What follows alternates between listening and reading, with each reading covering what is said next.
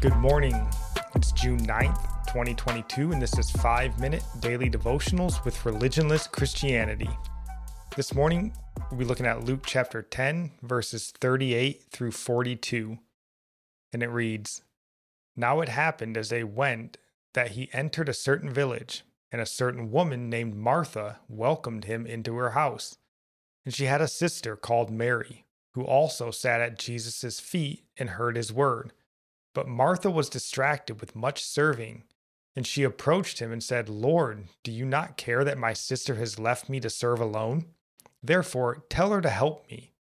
And Jesus answered and said to her, Martha, Martha, you are worried and troubled about many things, but one thing is needed, and Mary has chosen that good part, which will not be taken away from her.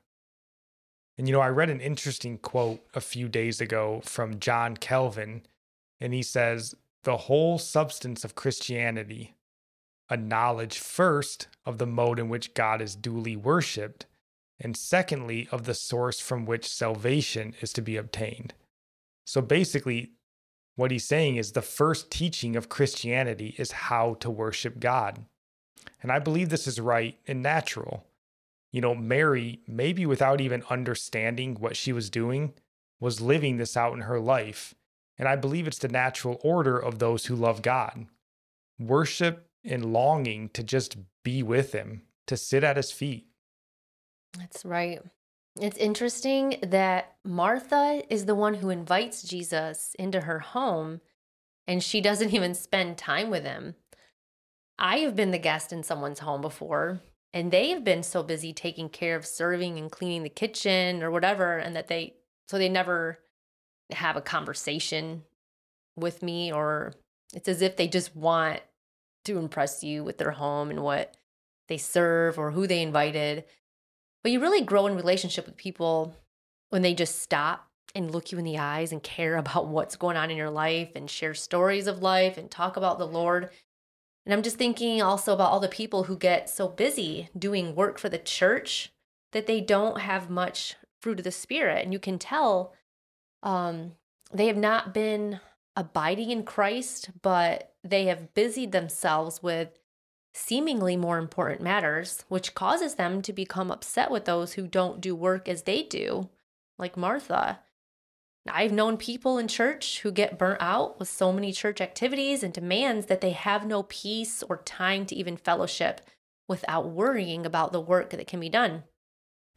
And I'm not sure why Martha desired to have Jesus in her home. She only asked one thing of him while he was there, and that was to tell Mary to help her serve. But I'm sure I've been like Martha, though, too. I've probably invited people to my home and didn't spend the time I should have with them. It's always so much easier to remember where you've been offended than to remember where you've probably offended someone else.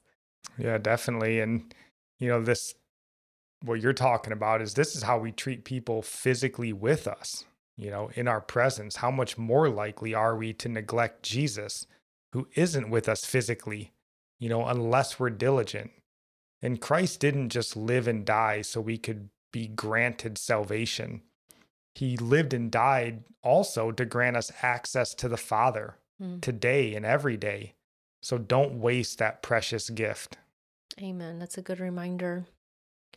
Our psalm of the day comes from Psalm 40, verse 11. Do not withhold your tender mercies from me, O Lord.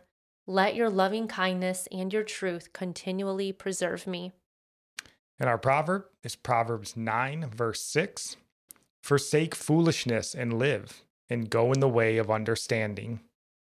And I'll end praying for you from Psalms 145. May the Lord show you he is gracious and merciful slow to anger, and abounding in steadfast love. That the Lord is good to all, and his mercy is over all that he has made. May you know the Lord is near to all who call on him, to all who call on him in truth, that the Lord preserves all who love him. God bless.